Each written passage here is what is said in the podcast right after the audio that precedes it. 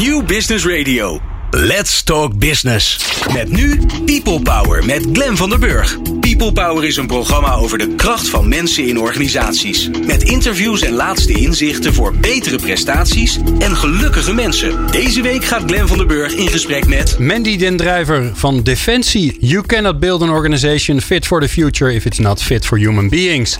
In deze gevleugelde uitspraak van professor Gary Hamel verbindt hij de toekomstbestendigheid van organisaties aan de mate waarin een organisatie in staat is om het beste in mensen naar boven te halen.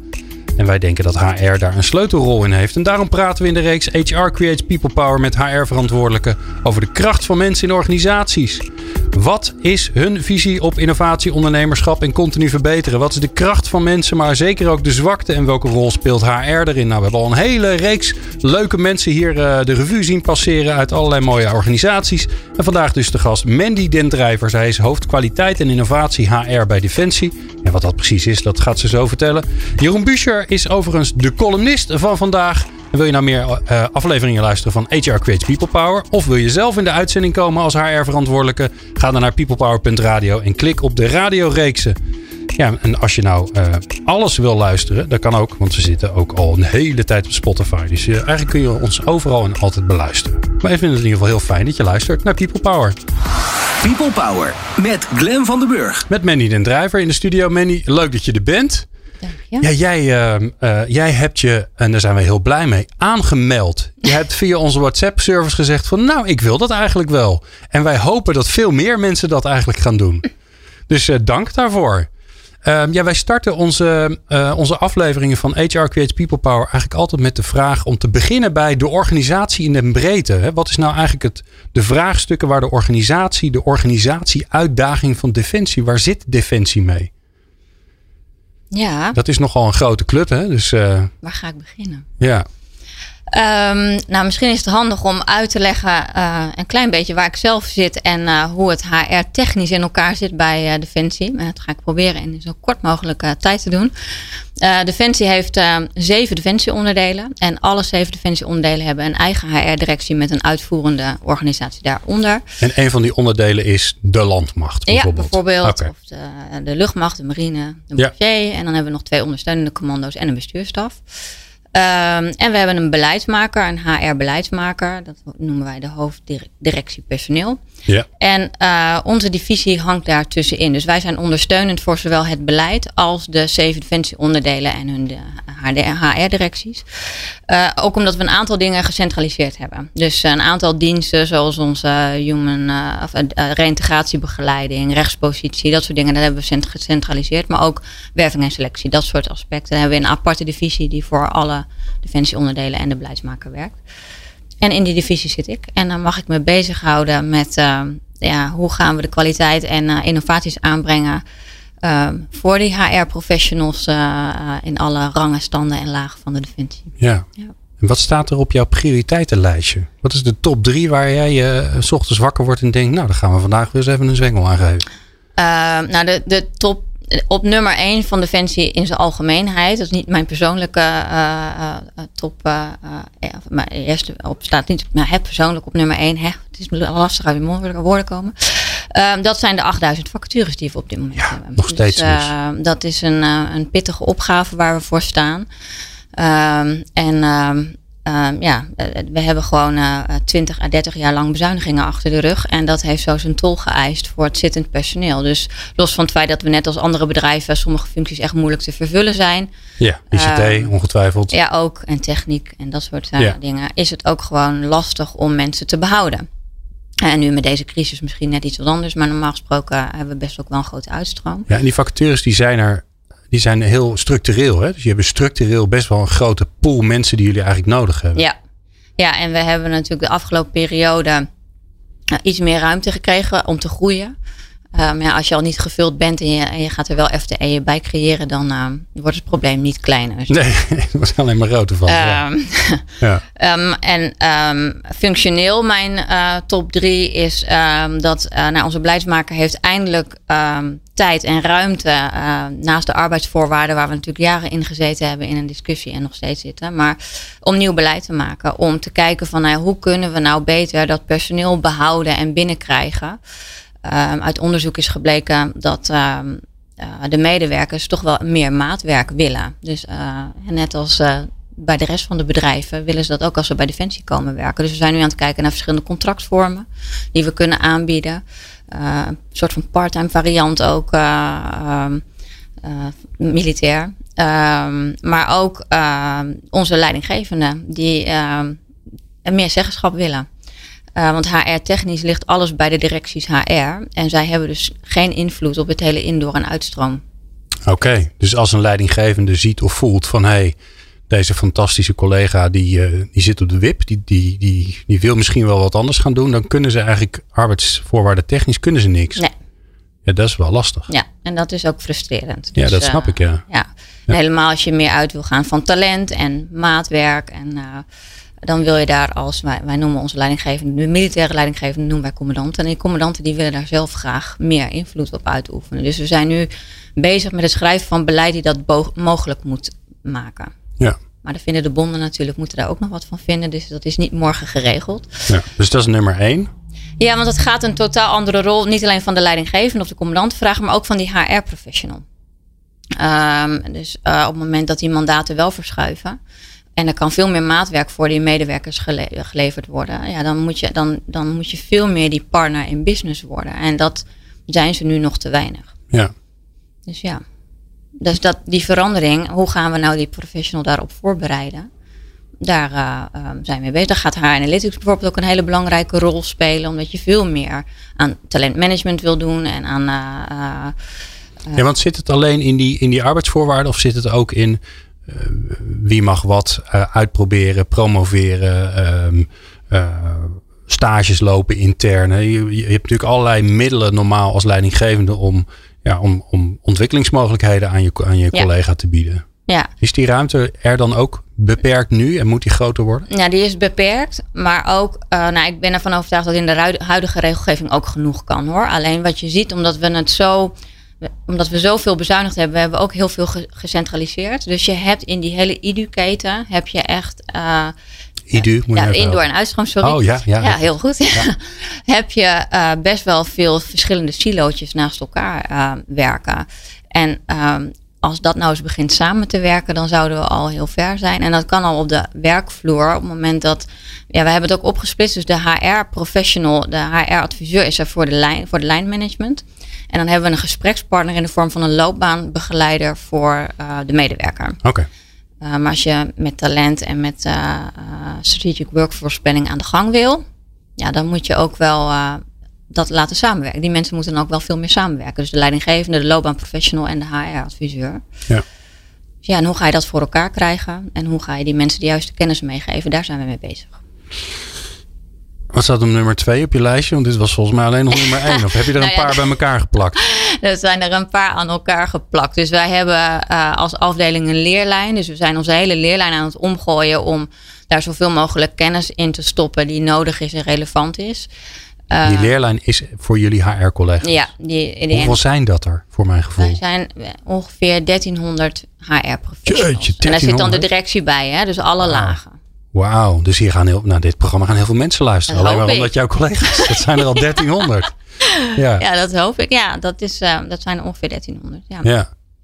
Nou, daar heb je wel even werk aan dan. Dat is nogal een verandering zeg. Goedemorgen. Ja, ja. Dus dat, uh, en dat moet je natuurlijk samen met de defensieonderdelen doen. En die hebben ook allemaal weer een eigen dynamiek. Hè. Dus je kan, kunt als beleidsmaker wel een, een beleid gaan maken.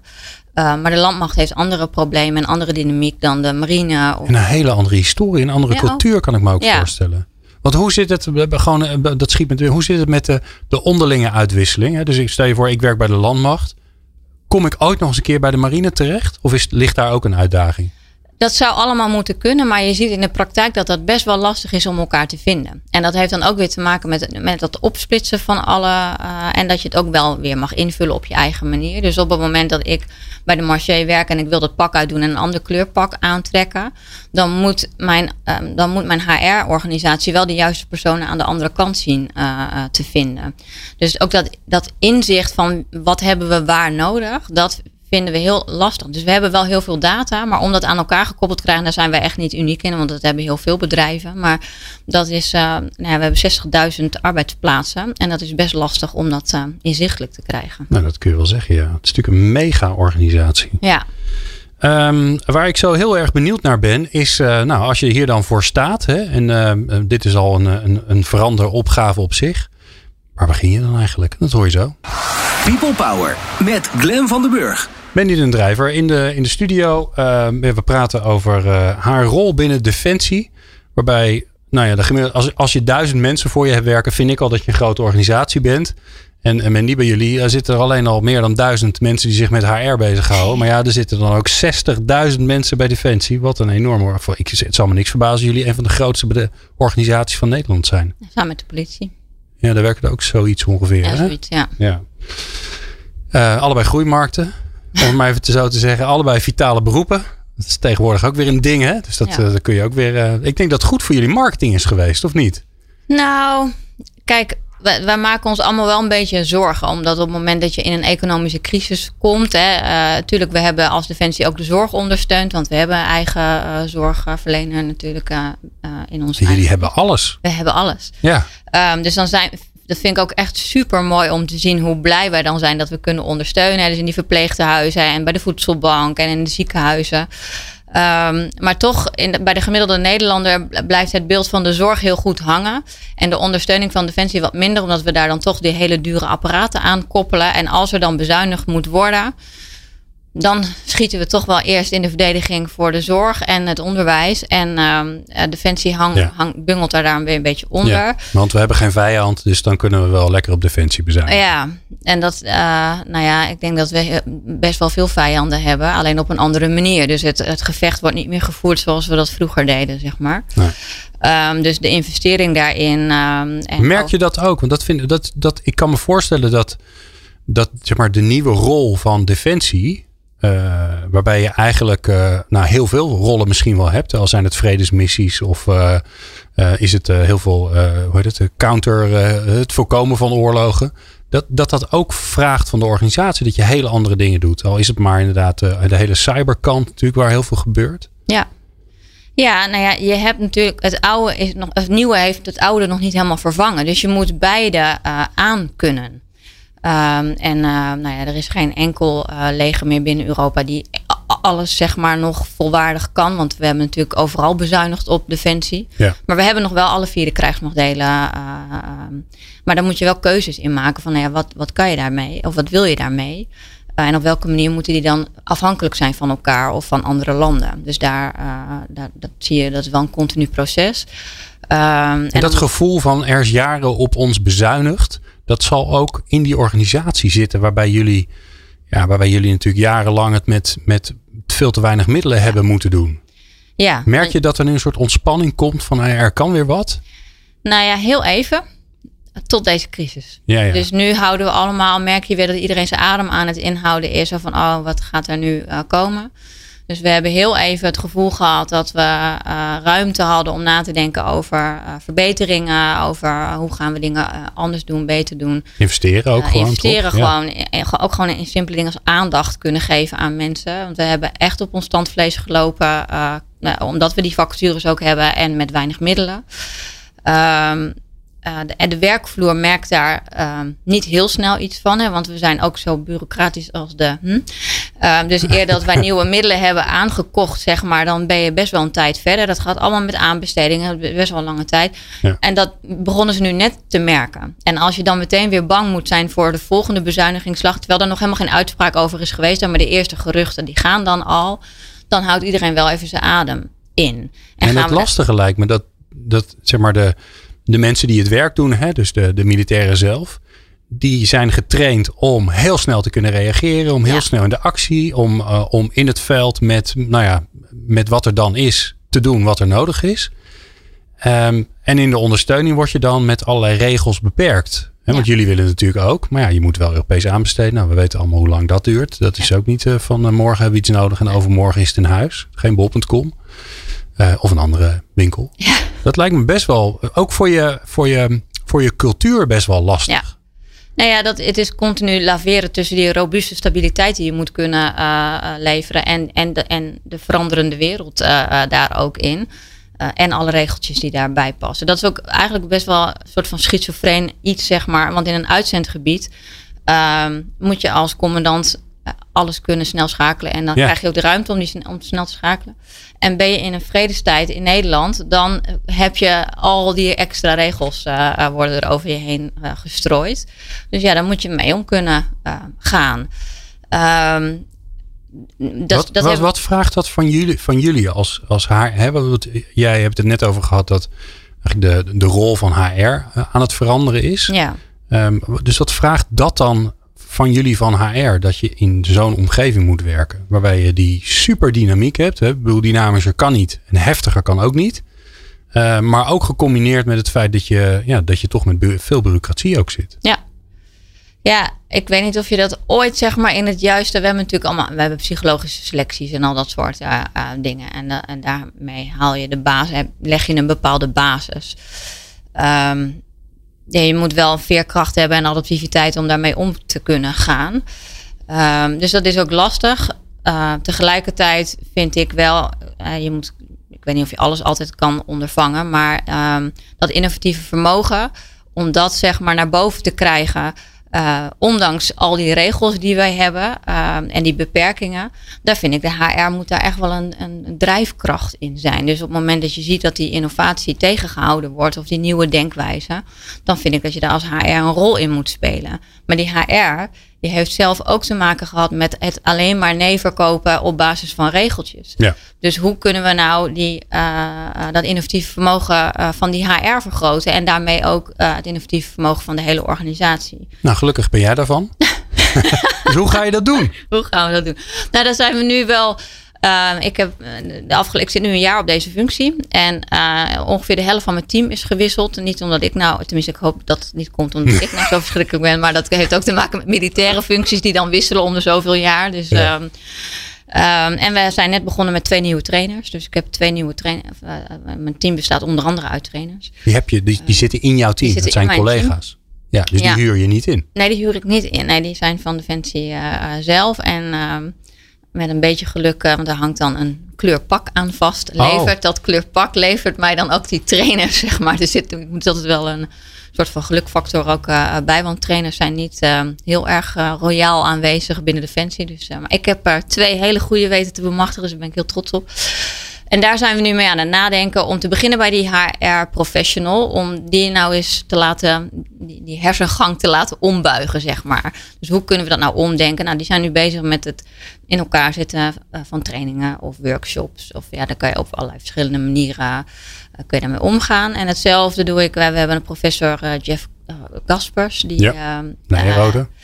Die ga, en die ga ik, uh, nou, corona heeft daar een beetje um, een roet in het eten gegooid, maar daar ga ik met het MT van mijn divisie uh, zitten. Om ook onze commandanten na te laten denken van nou, wat is nou mijn ambitie op dat gebied van innovatie? En wat wil ik daar met al mijn verschillende bedrijven in betekenen? Um, dus ja, daar zijn we eigenlijk net mee begonnen. En ik hoop dat dat wat los gaat uh, maken. Want Jeff heeft daar ook wel hele leuke ideeën over. En uh, kan wel wat een en ander los krijgen. En en de, de commandanten van jouw divisie, dat zijn dan jouw HR-collega? Ja, er vliegen nu allerlei dingen door. Als jij zegt commandant, dan zie ik zo'n... Een sergeant in een groen pak voor me. Maar dat zal het vast niet zijn. Nou, toevallig mijn, de, de divisie waar ik voor werk, dus die de ondersteuner voor zowel beleid als, uh, als de defensieonderdelen. Dat is een man in een groen pak, want dat oh, is een landmachtgeneraal. Dat is een, okay, ja, in deze. Okay. Uh, maar dat hoeft niet altijd zo die kleur te hebben. Hoor. Dus dat wisselt nog wel eens. Maar militairen wisselen om de drie jaar ongeveer. Dus we hebben, die commandanten wisselen ook regelmatig. Um, nee, en, uh, hij, en hij heeft natuurlijk die verschillende bedrijven onder zich. Wat ik al zei, reintegratie. Ja, ja. Al die, um, en daar wil je ook, uh, je bent ondersteunend voor beleid en uitvoering. Dus wat wil je dan als divisie daaraan bijdragen? Dus daar proberen we het ook op te rekken. En hoe ontwerp je nou zo'n, dat vind ik wel interessant. Hè? Dat is eigenlijk een interventie die je doet. Ja. Dus je haalt die club bij elkaar. Uh, dat MT, uh, nou Jeff, Jeff is natuurlijk al een, een interventie op zich. Ja, ja, dat, dat helpt. Maar hoe ga je nou met mensen die zo um, uh, ja, uit het veld toch allemaal komen? Het, hè? Zeker, dus je hebt natuurlijk ook burgers bij Defensie werken. Maar, maar veel mensen die komen uit, uit, de, ja, uit de opleiding zelf. dus die zijn ook groen of blauw of een ander kleurtje gespoten. Wat is de andere? Grijs volgens mij toch? Luchtmacht. Ja, grijsblauw. Ja, Ja, grijsblauw. Ehm, hoe ontwerp je nou een in- interventie voor mensen zodat daar wat gaat gebeuren? Ehm, nou, dat het is ook een kwestie van maatwerk. Want we hebben, ehm, eh, dus we hebben, een, we hebben een opleidingsloket waar verschillende trainingen, opleidingen en eh, workshops in zitten. Eh, maar je kan ook gewoon ehm, met, een, met een klant, nou, of hoe je dat met een HR, club HR professionals gaan zitten om te kijken van hey, wat hebben jullie nu nodig? Omdat ik al zei van nou, iedereen heeft zijn eigen dynamiek en eigen problematiek. We hebben een aantal defensieonderdelen die zeggen, eh, nou mijn HR-organisatie eh, voor militairen is ook, eh, dat is echt een vak. Dus die erkennen het als vak. Dus als je Ja. dan als militair binnenkomt, dan heb je ook je carrière in de HR. Maar we hebben ook een defensie, bijvoorbeeld de marine, die zegt van nee, dat, we hebben een aantal burgers. En de militairen, die moeten het erbij kunnen doen. Dus die varen, die halen we van een schip af. En die gaan dan, moeten ook de HR, een HR-functie En dat doen ze een tijdje en daarna gaan ze gaan ze weer. Ja, ja. Voor alles is wat te zeggen. ehm, maar als ik zie hoe complex die HR wordt, zeg maar, dan is het wel fijn als je daar in ieder geval een aantal jaren in vertoeft om die ervaring op te doen en daar ook iets mee te kunnen. Uh, maar dat, dat, dat doet iets met de interventies en je maatwerk. Dus het hangt een beetje af bij welke club je iets gaat doen. Ja, ja, en daarmee zeg je dus eigenlijk. Um, de, ik bedoel niet aan eenheidsworst, om maar even negatief nee. te zeggen. Of uh, we rollen niet uit. We, we, we, maken het specifiek voor een groep of een, uh, ja. een divisie. En daar maken we een interventie voor. Ja. Wat, wat ga je met, uh, met je MT doen? Hoe ziet het eruit? Um, nou ja, daar had Jeff iets voor bedacht. En daar hebben we nu, we hebben dat in eerste instantie uitgesteld. Van, nou, want het zou wel het mooiste zijn als we dan gewoon bij elkaar kunnen zitten. Ja. Uh, we hebben de afgelopen periode even wat andere dingen aan ons hoofd gehad, dat zeg maar. Ik, ja. um, uh, dus we gaan nu langzaam weer nadenken over hoe kunnen we dat nou onder deze omstandigheden wel door laten gaan. Ja. Uh, dus ik zit zelf, maar dat moet iedereen maar willen, na te denken over gewoon een hele grote zaal waar we dan toch met dat MT in kunnen en met Jeff en het denkproces op gang kunnen zetten. Maar dat had geen zin om daar eerder over te beginnen. Omdat we gewoon heel veel. Ja, moest, er moest zoveel geregeld worden in de COVID-periode. Maar ik merk nu is er, begint er wel weer ruimte in. begint een beetje ruimte te komen. Ja. Nou, bij mij, bij mij ook. Dat is ook fijn. Nee hoor, heb ik, ik heb altijd last van ruimte in mijn hoofd. we praten zo verder met Mandy de Drijver. Maar we gaan zo eerst naar de column van Jeroen Buescher. En die is hier zo waar in huis. Dus die gaat hem live via de, in de studio doen. Dus dat hoor je zo. People Power met Glen van den Burg. Meer luisteren? people-power.nl In de studio. Ik vind eigenlijk dat we dat altijd moeten doen. Maar ja, dat is natuurlijk wel een hoop werk. Maar het is wel onwijs leuk dat je in de studio bent, Jeroen. Om hier in de studio je column te doen. Ja, ik ben helemaal voor. En mijn uh, financieel adviseur gaat contact tegen. met je opnemen. Jeroen, waar ga je het over hebben? Over vertrouwen, Glen. Ik vertrouw erop dat het goed gaat komen. Dankjewel. Ja, we gaan het toch over corona hebben. Maar deze keer vanuit het Pygmalion effect. Robert Rosenthal en Leonora Jacobsen deden ooit een intrigerend experiment. Zij testten kinderen in een lagere schoolklas en haalden de vijf meest gemiddelden eruit. Vervolgens zeiden ze tegen de docent, die het jaar daarop de docent van deze kinderen zou worden, dat dit ongehoord getalenteerde kinderen waren met enorme potentie, wat er helaas in de jaren daarvoor nog niet was uitgekomen. Na een jaar, weet de cijfers niet precies, daar kunt u mij op vertrouwen, uh, was hun IQ rond de 20 punten gestegen. Hun schoolscores waren skyrocket omhoog gegaan. Wat speelt hier? Het Pygmalion effect. Of, of je zou hem kunnen zeggen met wat speling het self-fulfilling prophecy. Op het moment dat je met iemand te maken hebt en, over diegene heb je een voordeel, dat hebben we allemaal. Maar als je met iemand te maken hebt en je hebt een oordeel over diegene, dan ga je daarna handelen. Daarop zal die andere reageren. Jij zal het gedrag wat jouw voordeel bevestigt, daaruit pikken. Daar zal je je gedrag op vergroten en zo houden we elkaar het gedrag in stand. Als een kind dom is, zal ik hem als dommerd uh, behandelen en dan zal die ook dom zijn. En Rosenthal en Jacobsen hebben laten zien dat het Pygmalion effect enorme impact heeft op de ontwikkeling van mensen. Mooi moment om over te gaan naar managers. Wat zeggen managers gemiddeld over hun medewerkers? Eerste wat ze zeggen, ja, werken ze eigenlijk wel als ik er niet ben? En doen ze wel het goede als ik er niet ben? Zijn mijn medewerkers eigenlijk wel gemotiveerd of moet ik ze voortdurend motiveren? Willen ze wel veranderen? Eh, nog erger, kunnen ze wel veranderen? Eh, nemen ze überhaupt wel verantwoordelijkheid als ik ze daar niet voortdurend op wijs? Alle managers die zichzelf in stand willen houden, raad ik aan om deze vooroordelen te behouden. Het Pygmalion-effect zal ervoor zorgen dat uw baan nooit verloren gaat. Maar moet u wel proberen de coronatijd zo snel mogelijk te vergeten. Want wat heeft de coronatijd laten zien? Mensen werken keihard, ook als ze thuis zitten. Mensen doen het goede ook als hun baas hun niet de hele tijd in de nek zit te hijgen. Mensen zijn zeer gemotiveerd en zijn zelfs bereid om door en door te werken om als mensen in nood zijn ze te helpen voor niks. Willen mensen wel veranderen? Kunnen ze wel veranderen? Kijk om u heen. Mensen moesten veranderen en niemand deed er moeilijk over. Er was een klus die geklaard moet worden, dan doen we dat, want zo zijn mensen. Nemen ze wel verantwoordelijkheid? Kijk om u heen. Mensen werkten thuis en de business ging gewoon door. Lieve managers, u leidt aan het Pygmalion effect met uw eigen medewerkers. Al het vertrouwen dat u niet heeft, zult u ook geruststellend als wantrouwen terugkrijgen. U genereert het gedrag waar u zelf zo bang voor bent. En wat leert die verdomde coronacrisis u? Vertrouw ze nou gewoon, dan worden ze alleen maar beter van. Dames en heren, Jeroen Buescher. Ja, zie hier Jeroen, mijn innovatie, namelijk applaus in een doosje. Het lijkt wel Duits voetbal. Dat werkt trouwens wel, hè? Ja, tof. Vind je niet? Tof, ja, nee. Ja. Ik- wat zag ik nou? Oh, ik zag Spaans. En daar hadden ze ook op de tribunes vlekjes. Ja, en van die spandoeken.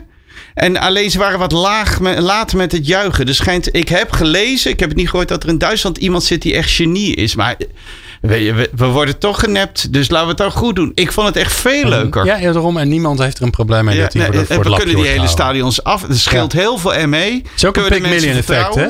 Dan gaan we door het applaus gaan, gaan die voetballers beter voetballen. Hartstikke idee. Ja, toch? Dankjewel, Jeroen. Eh, prachtig uitgelegd. Mooi, een Pygmalion effect. Ehm, als je wil, me- meer wil luisteren naar Jeroen Buescher, en dat kan ik me heel goed voorstellen, zijn eh 33.000 columns. Die staan allemaal online. Moet je even naar de website peoplepower.radio. En daar vind je alle columns van Jeroen van de afgelopen jaren. En in het volgende uur is hij zelf ook nog eens een keer, zit, staat hij achter de microfoon als interviewer. Eh, wij praten zo verder. eh, voor het laatste blokje van eh, Mandy den Drijver. En ehm, volgens mij ga ik er enorm voor het blok zetten, want ik heb er dat volgens mij helemaal niet gemeld. Maar zij gaat straks een boek toevoegen aan de People Power Essentials. Dat hoor je zo. People Power op Nieuw Business Radio. Ik ben Rachel van Raan, hoofd en Plecht Vos en ik laat me graag inspireren door People Power. Meepraten of meer programma's? people-power.nl Mandy den Drijver is in de studio van Defensie van alle kleuren mooie pakken. Eh, ja, ze is zelf eh, burger, dus eh, ze staat gewoon hier in, in, in blij, blij gebloemd shirt. Ehm, ja, Mandy, het is, ik, ik ga je een beetje voor het blok zetten. Want ik, ik, ik besefte me ineens dat ik jou helemaal niet netjes van tevoren had verteld dat dit ging komen. Maar gelukkig ben jij nogal van de flexibele, dus dat is prima. Met alle mensen die meedoen aan HR Creates People Power zijn we eh, drie, drie keer geleden, denk ik. Ja, zijn we begonnen met eh, het vragen naar: Goh, wat, is nou, eh, wat vind jij nou dat het essentiële boek is wat iedereen die gelooft in de kracht van mensen en organisaties moet lezen? Nou, er staan nu in de top 5. we zijn nog niet in de top 5, want we hebben er pas drie. Dus jij gaat boek nummer 4 toevoegen. Eh, ik heb er zelf Drive ingezet van Daniel Pink. Eh, vervolgens kwam de HX-factor van eh, Ronald Meijer en Hans van der Weijden. Die is daar ingezet door Jolanda Sapelli van ASR. En in de vorige aflevering kwam daarbij Herverdelen van Eigenaarschap eh, van Jaap van der Meij. Ook prachtig boek. Ja, en het is aan jou om daar weer een boek aan toe te voegen. Dus welke komt er in de boekenkast? Ja, er zijn natuurlijk tig boeken op het gebied van HR die je zou kunnen noemen. Maar aansluitend aan de column van zojuist, want daar moest ik echt aan denken tijdens het luisteren. Eh, vond ik Semco-stijl wel een hele eh, mooie. Want eh, daarin legt Ricardo Semler, een Braziliaanse ondernemer, uit ehm, hoe hij omgaat met zijn mensen. En dat is puur op basis van vertrouwen. Dus hij kijkt niet naar diploma's. Je mag je eigen werkdagen inplannen. Als jij je taken aan kan uh, binnen drie dagen in plaats van vijf. Nou, dan heb je dus twee extra dagen waar je in kan ontspannen. En nou zullen daar ongetwijfeld allerlei nadelen ook aan vasthangen. Maar hij vertelt in dat boek uh, wat het met zijn bedrijf heeft gedaan. En ik, vond, ik vind dat een heel mooi uitgangspunt. Net als wat in de column naar voren kwam. Dat je op basis van vertrouwen met elkaar omgaat. Of dat nou in een leiderschapsrol is of uh, in een andere rol collegiaal. Maar dat vind ik wel een hele mooie gedachte. Mooi. Dus die, ja, die gaan we erbij zetten in de boekenkast. Semco Stijl van Ricardo Semler. Um, wat, heeft, uh, wat heeft dat boek bij jou zelf teweeggebracht in, in de manier waarop jij je vak uitoefent? Um, nou ja, ik heb zelf verschillende leidinggevende functies uh, uh, mogen bekleden. Um, en ik vind dat wel een hele belangrijke. Dus ik ga ook nooit uit. Ik denk van ja, we zijn met z'n allen volwassen. Jullie hebben allemaal je eigen hypotheek. Dus als je die beslissingen kan nemen, dan kan je eigenlijk ook heel veel dingen zonder mij. En wat blijft dan de rol voor mij dan over? Is dat jij, want vaak heb ik te maken met professionals die helemaal gek zijn van hun vak. En willen ook graag dat vak uit kunnen oefenen. En als ik nou het gevecht daaromheen lever, zodat jij je vak kan uitoefenen. En waar of wanneer je dat doet. Uh, dat maakt me niet zoveel uit. Uh, op het moment dat jij thuis je werk kan doen, dat was voor de COVID uh, ook al, dan doe je thuis je werk. Um, en ik heb ben eigenlijk nog nooit besodemieterd daarin. Dus dat. Uh... Maar jij zegt dus ook, ik zorg voor een soort speelveld. Want je zegt, ik lever de strijd daaromheen wel. Dus jij zorgt eigenlijk dat jouw team, teamleden, je collega's, dat die hun werk kunnen doen. En jij zorgt er wel voor dat dat speelveld vrij blijft. En dat er niet allerlei mensen zeggen, ja, maar jou, jij moet dit of jij mag niet dat. Nou, dat vind ik mijn belangrijkste. Taak. En vind je dat dan ook leuk?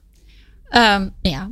Oké, okay. nou, nee, maar dat is, dat, Nee, maar het, kijk, het, het idee hebben uh, uh, of, of, het geloof hebben is één natuurlijk. Maar dan moet je ook die rol wel, ja, die moet je wel zien zitten. Want er, niet iedereen zit er zo in. Ik nee. kan me zeker voorstellen dat bij jullie ook er toch uh, enige mate van controle is. waarvan jij denkt van, nou, moet dat nou? Ja, ja, maar ik wil niet dat mijn team daar last van heeft, zeg maar. En ik ga zeker ook niet die controle op die manier uitoefenen.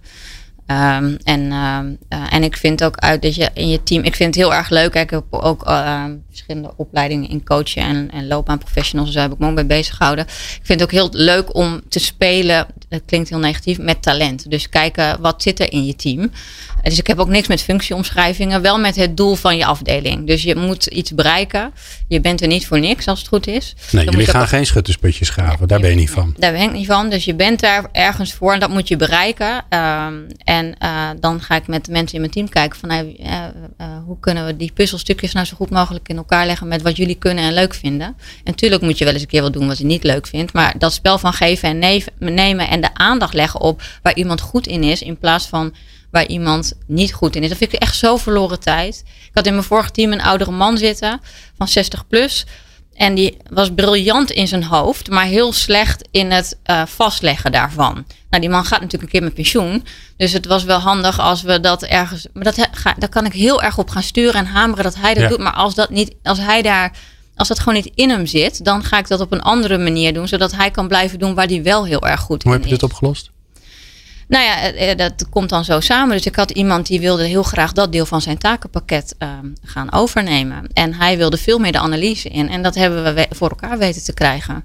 Dus, uh, ja, jij, jij doet alsof het vervelend klinkt. Maar ik vind spelen met, met talent. Vind ik, uh, ik heb de titel van deze, deze aflevering net te pakken. Ik vind dat, nee, maar ik vind dat echt heel mooi, juist.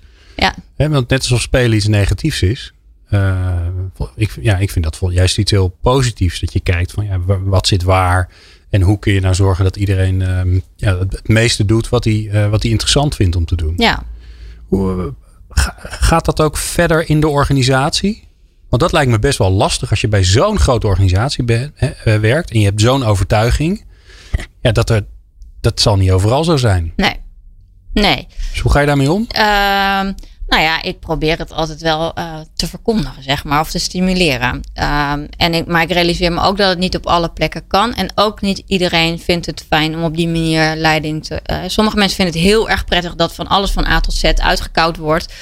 Um, en dat daar ook een controleslag op, omdat ze dan een bevestiging krijgen: ik heb het goed gedaan. Um, dus maar het na kunnen denken of het in kunnen schatten wat iemand nodig heeft, of, de, of je team nodig heeft, dat vind ik wel een heel belangrijke. Dus daar waar wij uh, dat kunnen stimuleren. Um, ja, of dat nou leidinggevenden zijn of mensen binnen de HR. Um, dat vind ik wel. Uh, dus daar waar ik het in kan verweven of waar ik het kan noemen. Is het ook een geloof van, zeg maar, de, HR, van de hele HR-organisatie van Defensie? We hebben hier bijvoorbeeld uh, uh, Ellie Ploem gehad. Die moet ik nooit Ploemen noemen, want dat is de minister die, uh, van, uh, van Achmea. En die zeggen heel duidelijk van ja, dit is, dit is waar wij in geloven. Dus wij geloven in, de, in de, die hele sterkte gedachte. Hè? Mhm. Doe waar je je sterk bij voelt. Daar geloven we in en daar gaan we dus de hele organisatie op inrichten. Ja. Jij zegt eigenlijk ook, hè, dat is waar ik in geloof. Maar is het iets wat breder gaat dan alleen jouw overtuiging? Nou ja, dat moet er nu gaan komen. Dus als ik naar het nieuwe beleid ga kijken, daar gaan we, uh, uh, ik noemde net van mijn, was toen pauze, maar Liedewij van de Sluis, hè, die heeft een aantal uitgangspunten. Um, en de, dat, dat komt, die uitgangspunten nemen wij over in het beleid. Oké. Okay. Um, en daar ga je dus uit dat iedereen talent heeft. En, um, maar wij hebben nu bijvoorbeeld nog uh, High Potential Club, zeg maar. Dus ja, ja. Uh, dat, die wijzen wij nog aan. Dat ga je niet zomaar uit de tradities, zeg maar, halen. Dus, het is een, dus we kunnen straks op papier schrijven dat we op een andere manier met talenten omgaan. En dat we uitgaan van de sterke kanten. Maar dan is het nog niet, zeg maar, morgen geregeld. Um, dus je, je moet gaan kijken van nou, hoe kan je nou zowel leidinggevende als de HR-professional daarop voorbereiden. Sorry, dan voer je dus een ander soort gesprekken. Uh, en dan ga je. Nou, en sterker nog, het, het is een soort mensbeeld. Hè? Van ja. waar, ja, hoe ben je opgevoed? Waar geloof je in? Uh, en dat, dat lijkt me wel het ingewikkelde. Dat het gaat verder dan, ja, dan een lijstje of een structuur die je aanbrengt. Het gaat echt over, ja, dit is waar we met elkaar in geloven. Ja. Um, en misschien zit het al heel erg in de organisatie zelf hoor. Dat kan ik me ook best wel voorstellen.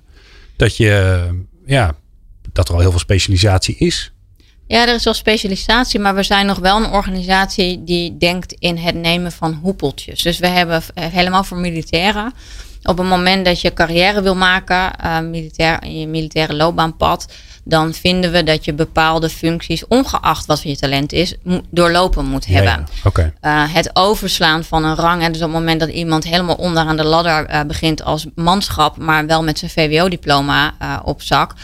Uh, nou, het is bijna ondenkbaar dat we die dan tegen rangen over laten slaan op een gegeven moment. Dus, en dat hoeft ook niet altijd goed te zijn, hè, maar dat nu uh, zit het nog zo vast aan allerlei regeltjes en hoepeltjes. Ja. Ik kan me ook voorstellen dat het uh, zeg maar je hele talentwervingsstrategie best wel lastig maakt. Ja, dat, ja, ja, ja. Dus dat, dat en, en er is heel veel, nogmaals heel veel mogelijk. Alleen je moet het ook maar weten en je moet die mogelijkheden ook maar zien te vinden. Dus uh, die andere manier van, los van het nieuwe beleid wat eraan komt, die andere manier van denken en het denken in mogelijkheden, ondernemerschap en uh, niet meer alleen maar vast blijven hangen aan hoepeltjes en vaste loopbaanpaden. Nou, dat is wel een uitdaging die we nog met z'n allen aan moeten uh, gaan. Maar ook al is het alleen maar, dat heeft ook niet eens met. Um, als ik kijk bijvoorbeeld naar onze leidinggevende, daar hebben we door alle uh, bezuinigingen, moesten natuurlijk alle opleidingen korter en sneller. En um, heel veel gesprekstechnieken hebben we eruit gehaald. Dus wij kunnen wel vinden dat die leidinggevende maatwerk moet kunnen leveren en het goede dialoog moet kunnen voeren en al dat soort dingen. Maar dan moeten we hem ook de juiste, hem en haar de juiste tools geven en de begeleiding om dat gesprek ook te kunnen voeren. Dus nou, ja, dat is nog een, een weg te gaan. Maar ik heb zo'n voorgevoel dat jij er nog wel even zit. Want dit is, bedoel, uh, je kunt er tegenop kijken als een berg waar je op moet. Aan de andere kant, het is een prachtige uitdaging. Ja, toch? Het is, ja. en ook omdat ik steeds meer mensen zie die het ook willen en in geloven dat we op een andere manier met onze mensen om moeten gaan. Dus, en, en daar hoef je nog niet eens een, jonge, een jong iemand voor te hebben. Ik zie het ook gewoon bij onze oudere generatie ontstaan. En natuurlijk, sommige mensen willen niet veranderen en gaan ook nooit veranderen. Uh, maar ik zie het wel steeds meer uh, om me heen. En dat maakt het ontzettend leuk. En het feit dat er nu nieuw beleid aankomt, wat het dan nog makkelijker moet gaan maken uiteindelijk ja, daar, daar word ik allemaal. En moeten we dan nog honderd obstakels nemen? Ja, waarschijnlijk nog meer. Maar, ja, ja maar dat kleine hoort, stapje. Hoort dat erbij. hoort erbij. Onderdeel ja. van het vak. Ja. Mooi. Um, ja, het laatste wat ik eigenlijk. Uh, het klinkt altijd een beetje suf, maar uh, er luisteren uh, veel HR-collega's naar jou. Hè? Ik bedoel, op een gemiddelde bijeenkomst van HR-mensen zijn er een stuk minder. dus je hebt ook de mogelijkheid om ze iets mee te geven om ze uh, uh, iets wat je zelf hebt geleerd of, uh, of een tip die je hebt of nou ja. Dus het is aan jou. Nou, ik ben wel heel erg van de verbinding. Ik zei net, we hebben zeven verschillende defensieonderdelen en een beleidsmaker en een divisie die er dan in tussen hangt. Um, en we zijn wel heel erg gewend om te denken vanuit ons eigen probleem of onze eigen cultuur. En ik hoop dat we uh, de hele HR-community dit als gezamenlijk iets gaat zien. Dus de verandering die, we, uh, die eraan zit te komen, dat we die niet alleen vanuit onze eigen koker gaan bekijken, maar dat we in de verbinding zeg maar gaan kijken hoe we die stappen kunnen nemen. De, ja, dat, en dus ik hoop, en uh, dat is ook mijn tip, dat we dat vooral gaan doen. Dus dat we gezamenlijk onze schouders eronder zetten en dat we ook uh, de ander ook wel in de waarde laten op het moment dat ze net even wat anders willen doen. Maar wel dat we het als gezamenlijke opdracht gaan zien. Ja, want je vraagt ook best wel wat van mensen. Hè? Als, je, als je jarenlang zo opgeleid bent. dat de, het beeld is van wat goed is en wat gewerkt heeft. En, en, en ineens komt er dan een HR iemand die zegt, we gaan het helemaal anders doen. Ja, dan, uh, ik kan me voorstellen dat de eerste reactie is, nou dat dacht ik dus niet. Nee. Ja, spannende uitdaging, leuke uitdaging ook. Ja. Um, dankjewel Mandy, bijzonder leuk dat je hier was. Uh, nou, oproep aan al jouw collega's uh, om, net zoals uh, Mandy, als je denkt, ja, maar ik wil ook een keer mijn verhaal vertellen. Of ik vind doodeng, maar ik heb toch wel het idee dat Glenn best wel aardig voor me is. En, en mij kan helpen om mijn verhaal te vertellen. Wij doen dat met liefde, want hoe meer mooie verhalen er van organisaties zijn, hoe meer we ook weer van kunnen leren van elkaar. En uiteindelijk leidt dat tot betere prestaties, maar nog veel belangrijker, gelukkige mensen. Dus dankjewel Mandy. Nou, dank dat ik er mocht zijn en ik kan het beamen. Je bent heel erg aardig en je helpt oh, met het verhaal. Ja, ik was natuurlijk heel erg aan het vissen naar een compliment. dankjewel. Um, ja, wil je meer luisteren? Kan dat natuurlijk via peoplepower.radio, onze website waar alle 300 plus afleveringen op staan. In de volgende aflevering uh, is uh, Jeroen Buescher uh, de man achter de microfoon. Mag ik ze nu en dan wat zeggen, maar hij vooral best wel de vragen stellen. En die vragen die stelt hij dan aan Pieter Basboertje. Hij is de CEO van DB Event Marketing. Nou ja, als het dan over verandering gaat, is dat natuurlijk wel heel spannend. Want als er een markt is een beroepsgroep is die het gewoon ongelooflijk lastig heeft en heel erg innovatief moet zijn en heel veel erg moet veranderen, dan is het daar wel. En dat hoor je in de volgende aflevering van People Power. Dank voor het luisteren. People Power met Glen van der Burg. Meer luisteren? people-power.nl